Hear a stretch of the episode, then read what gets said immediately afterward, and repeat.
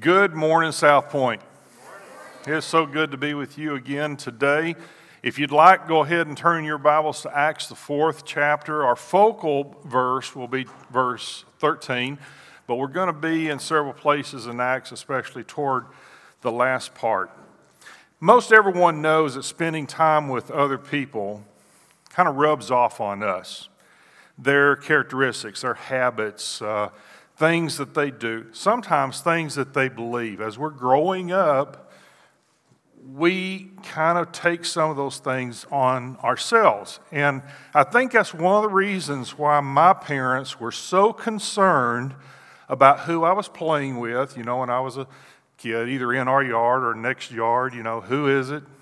What are you doing? Where are you going?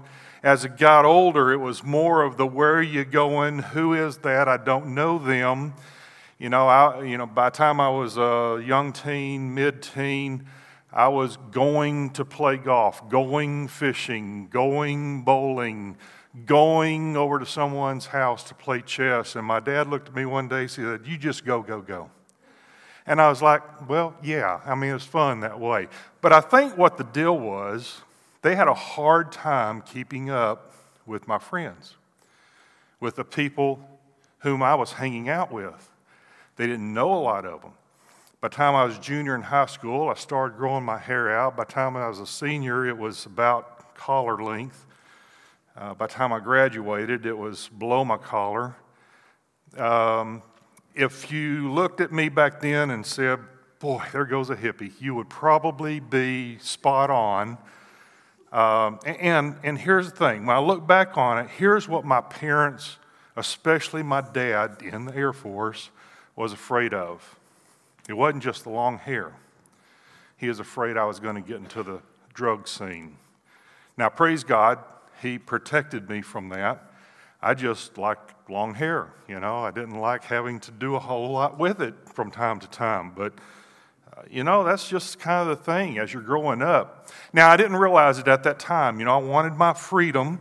I wanted to be left alone, do what I wanted to do. Most youth and teens, you know, you get that way. But looking back on it, having our own children, I understood finally what was the concern with my parents. They were concerned about bad habits rubbing off from other people to me. Things that were, were not teaching me from the Bible that would rub off onto me. They were concerned. Case in point, pastor had come to visit a widow. Coffee table is set up with the Bible in the center, open to a beautiful, pretty picture, you know, colored and everything. On the right side is the church newsletter. On the left side is a, a Bible devotional magazine. In bust her young son from the garage. This is the old version of that. Mom, Mom, there was a big rat in the garage. And I took my bat and I hit it. And I beat it. And I smashed it. And about that time he realized pastor's sitting over there. And, he said, and the Lord took him home. And that in just a short matter of moments that we see that there was a change in this person's character.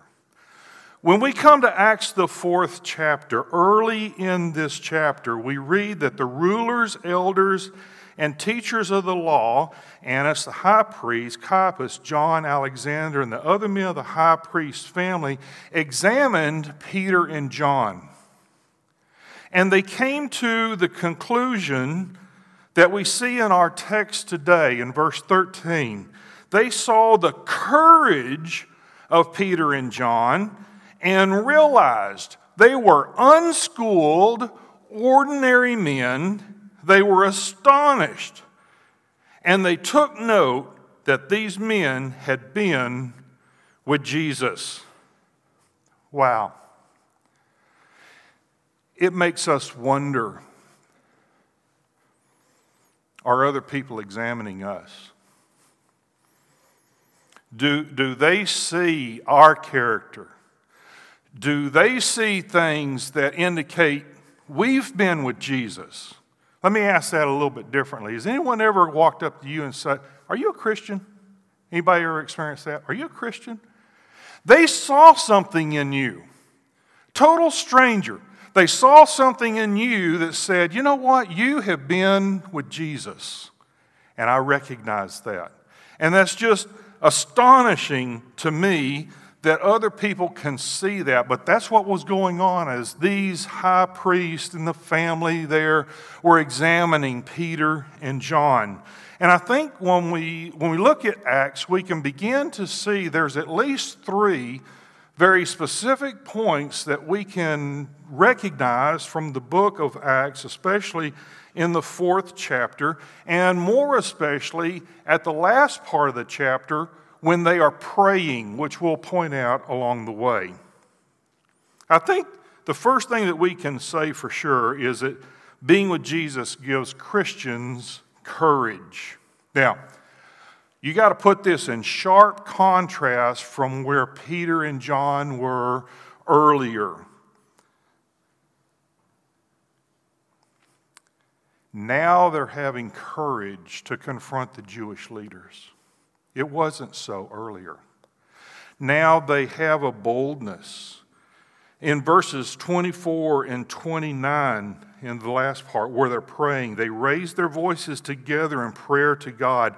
Now, Lord, consider their threats and enable your servants to speak your word with great boldness. They were no longer just these shy, cowardice kind of people that we saw three years earlier. Now they're speaking up in boldness of what they have learned from Jesus Christ, in what they have learned in being with Him. Now, we Christians, we're, we're just naturally courageous when we go out witnessing, right?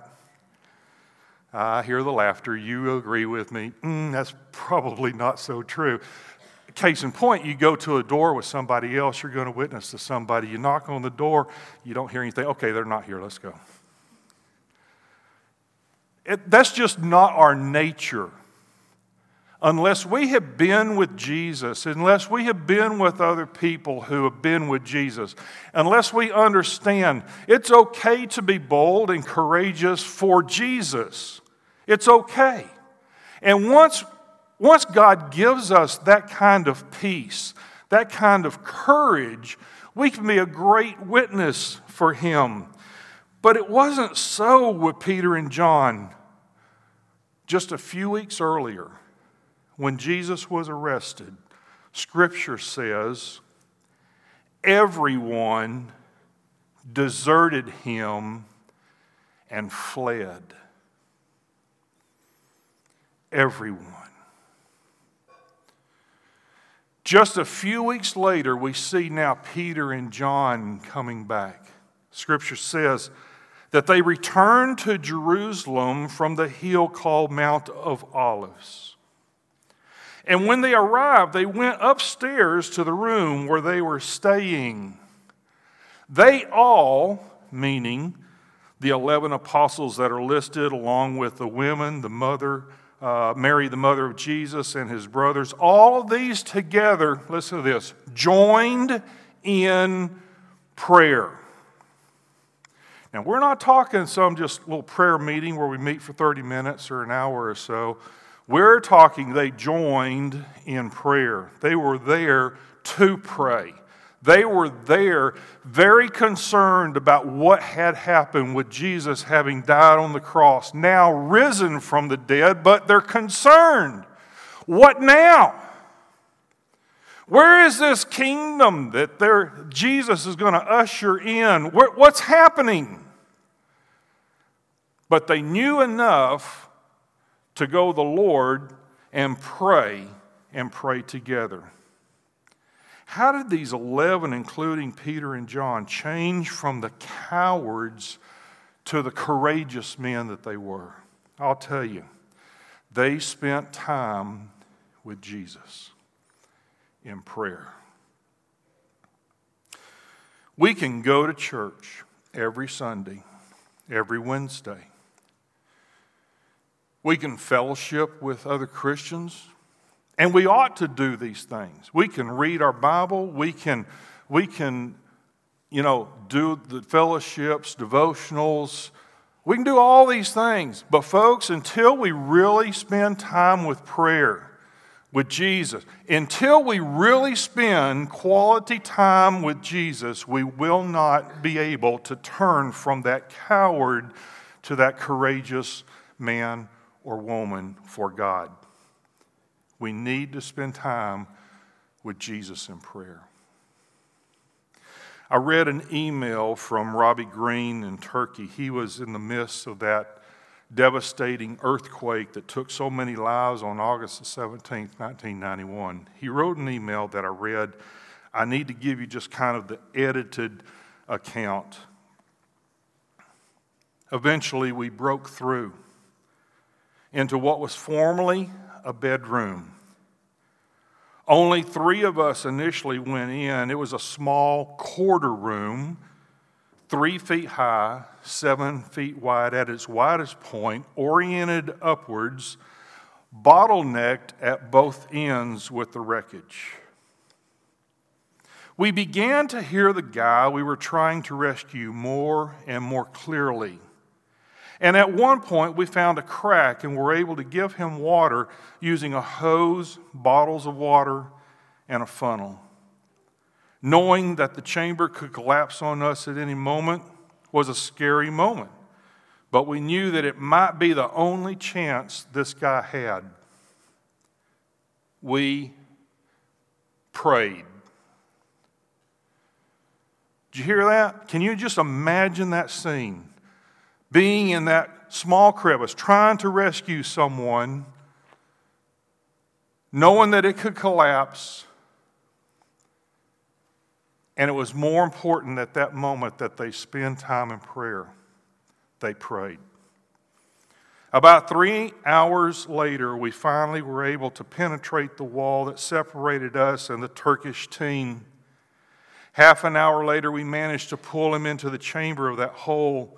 I had not been out of that crevice for three and a half hours, but when we did get out, we were welcomed by several clapping spectators, medics, and media who virtually attacked us.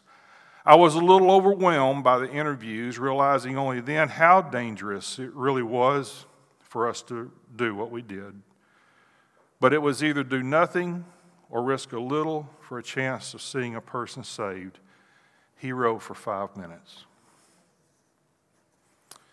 God can take a cold, calm coward and turn that person into one who is bold and hot, that has a glorifying witness for Jesus Christ. But folks, we must spend time with Jesus. I think we can secondly see that being with Jesus gives Christians understanding. Peter and John, the apostles, they didn't quite understand this thing about God's kingdom. They, they, they saw the things, heard the things that Jesus was talking about, but yet they, they thought that this kingdom that Jesus was going to usher in somehow was something physical. You know, a new king who had his own entourage around him, uh, a new lord of those days. Uh, who could bring in another group of people to lead, almost like here in America. You know, you got the Democrats who lead or the Republicans who lead. It's kind of a new entourage that comes in. And I think that's kind of where they thought this was going. Where they didn't understand the necessity for the cross. Now they understood. Their new understanding was clearly expressed as part of their prayer when we look down at verses twenty-six and following in this chapter. The kings of the earth take their stand, and the rulers gather together against the Lord and against his Holy One. Indeed, Herod and Pontius Pilate met together with the Gentiles and the people of Israel in the city to conspire against your holy servant Jesus, whom you anointed.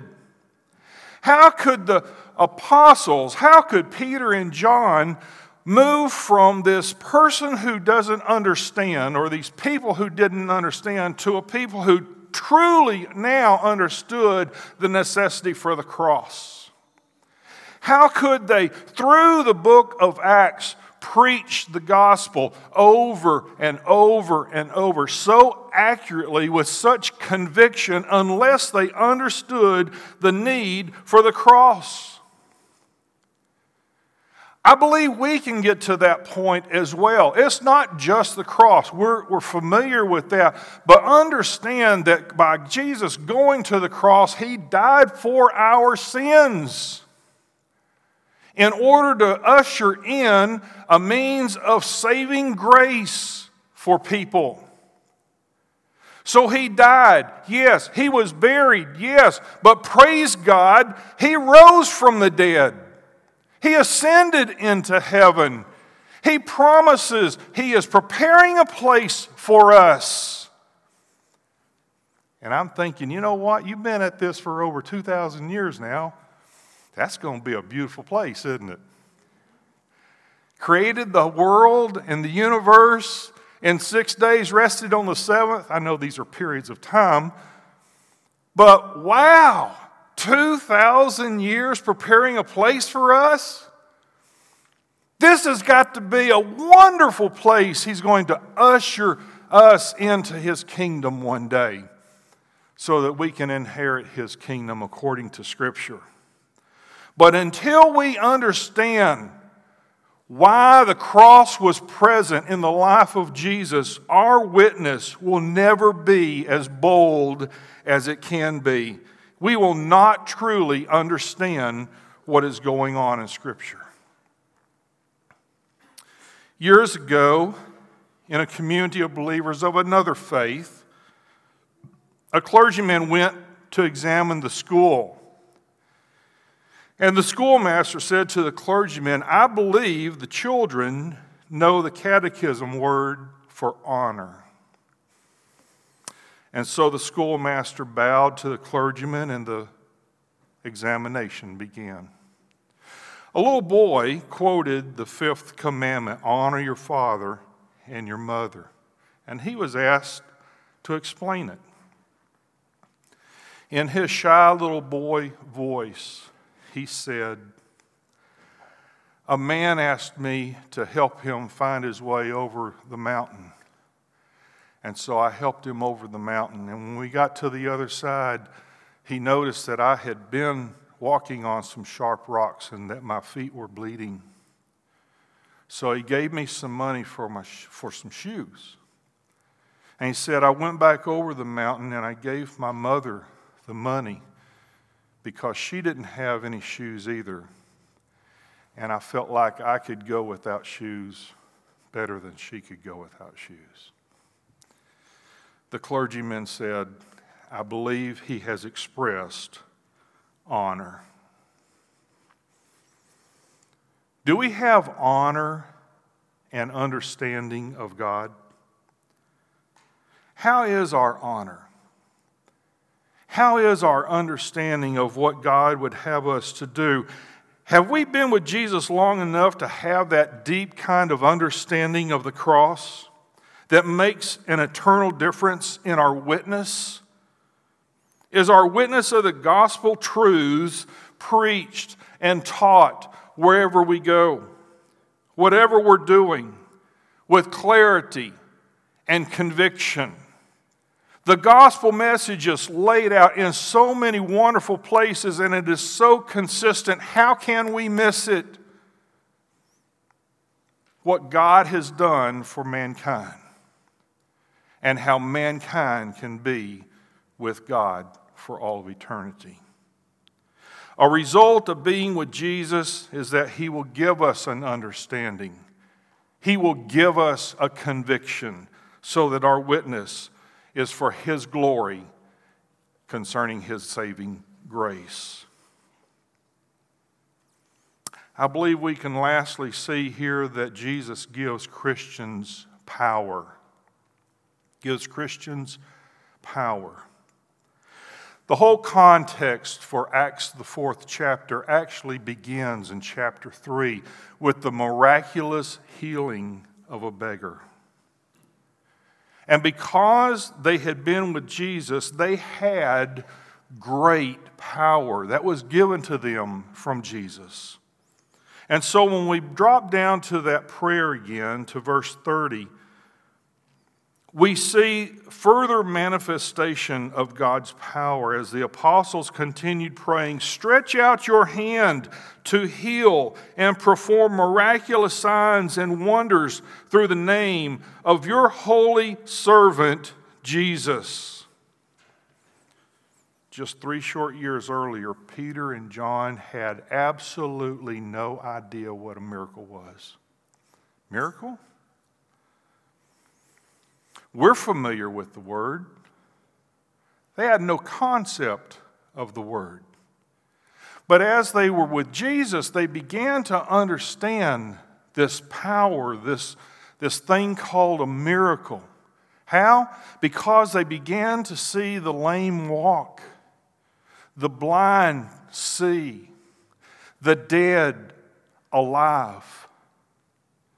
They began to see Jesus do things they had never conceived could have been done. And they saw Jesus with power to cast out demons from others. And yet, they had reached a point where they even messed that up.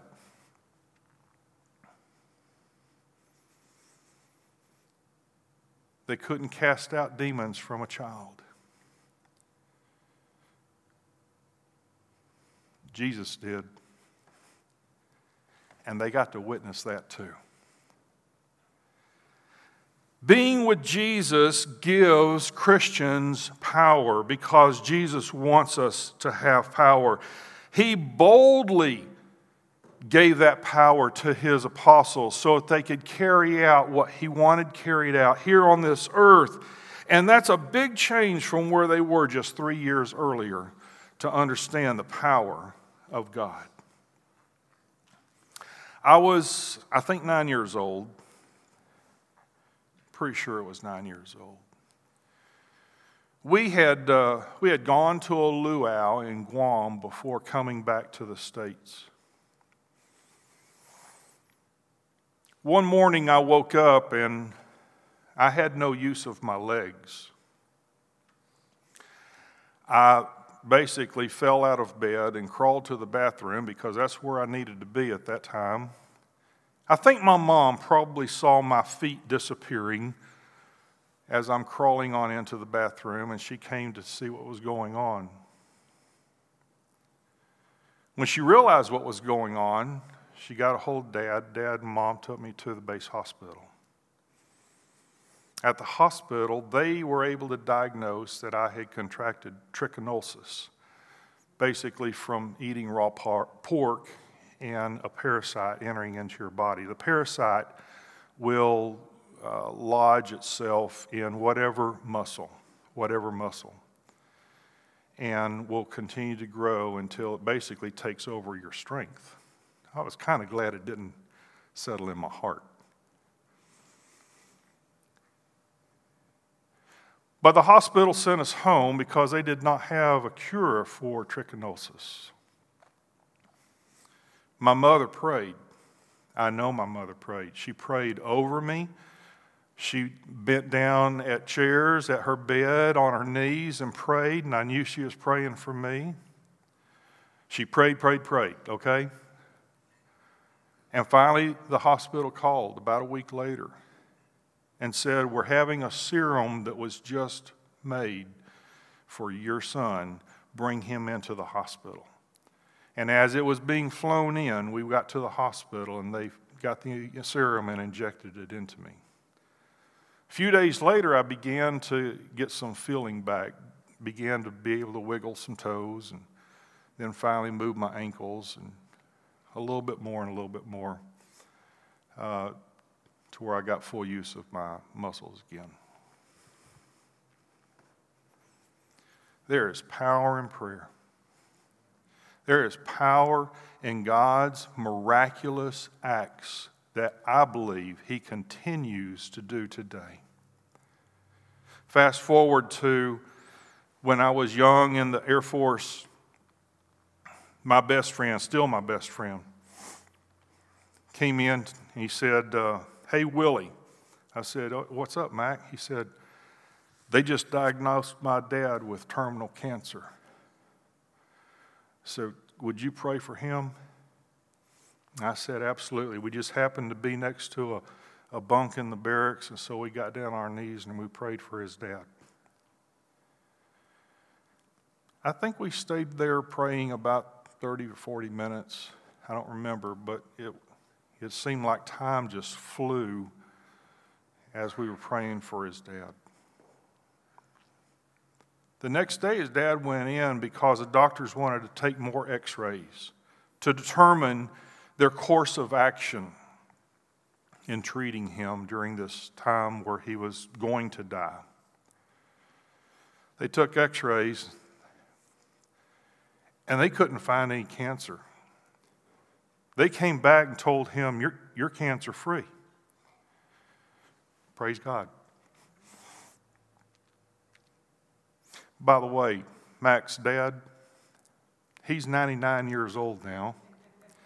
He's looking to turn one hundred this year. Just kind of excited about that. He's of clear mind, and he is still cancer-free. That is the power of God. Friends, God is still in the miracle business, and God's people need to know the power of God today. We need to keenly be aware of the gospel truth and power. And when we get out from here, we need to go and preach the gospel to people. We need to preach the gospel of Jesus on Sunday. We need to preach the gospel of Jesus on Wednesday. We need to go to the mall and preach Jesus to everybody. We need to go to the stores and preach Jesus to everybody. Everybody ought to understand Jesus' power, and if a mosquito were to land on somebody, it'd fly off going, there's power in the blood, power in the blood. There is power in Jesus Christ. Still today, Christians, we need to believe this. God is not dormant. He is very active in our lives, and He'll still give power to those He chooses. But we need to spend time with Jesus. We need to spend a lot of time in prayer. Let me ask you to do something. Examine yourself today. I mean, other people do. You might as well do it too, right? Is there anything about you that would cause someone else to come up to you and say, are you a Christian? I see something in you, and I don't know exactly what it is. I've heard somebody say it this way. There's something about you that I want. I don't know what it is, but I want it. Folks, that is Jesus. That is God alive in you, and people are seeing it. There is something about your character, something about your habits, something about your beliefs, your walk, your talk, and people are seeing that and they want it. That's exciting when you can go, oh yeah, you want to hang out with that person? Feel free. You want to let your son or your daughter go someplace with that person? Absolutely.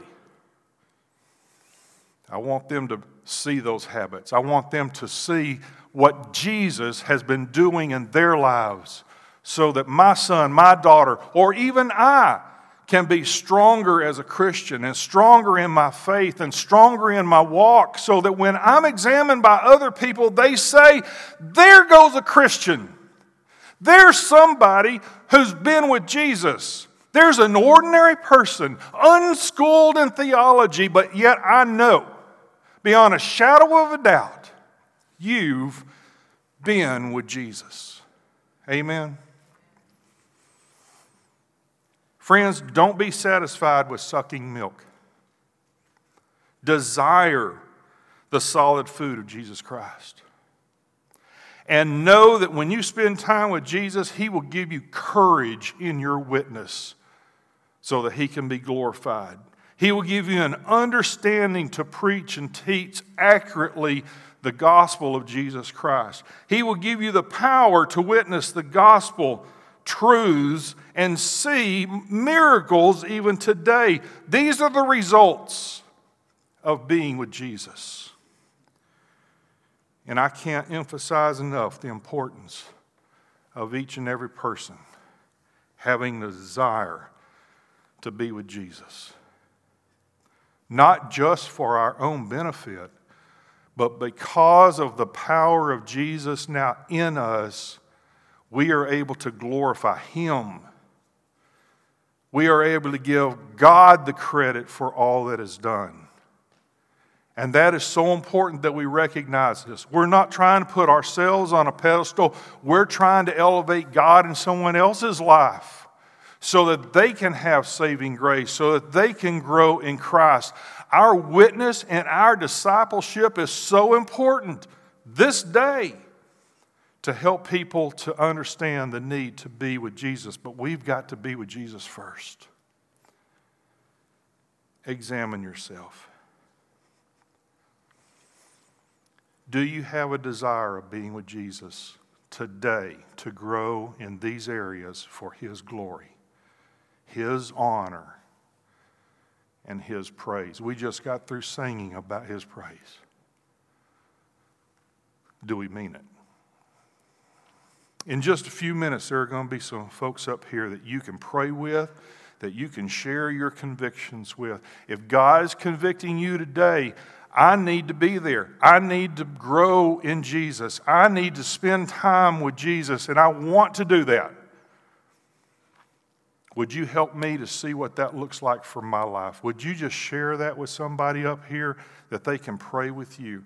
Don't sit there or stand there idle. If God is moving you this morning, move, because there is something about being with Jesus that you don't want to miss. Let's stand together.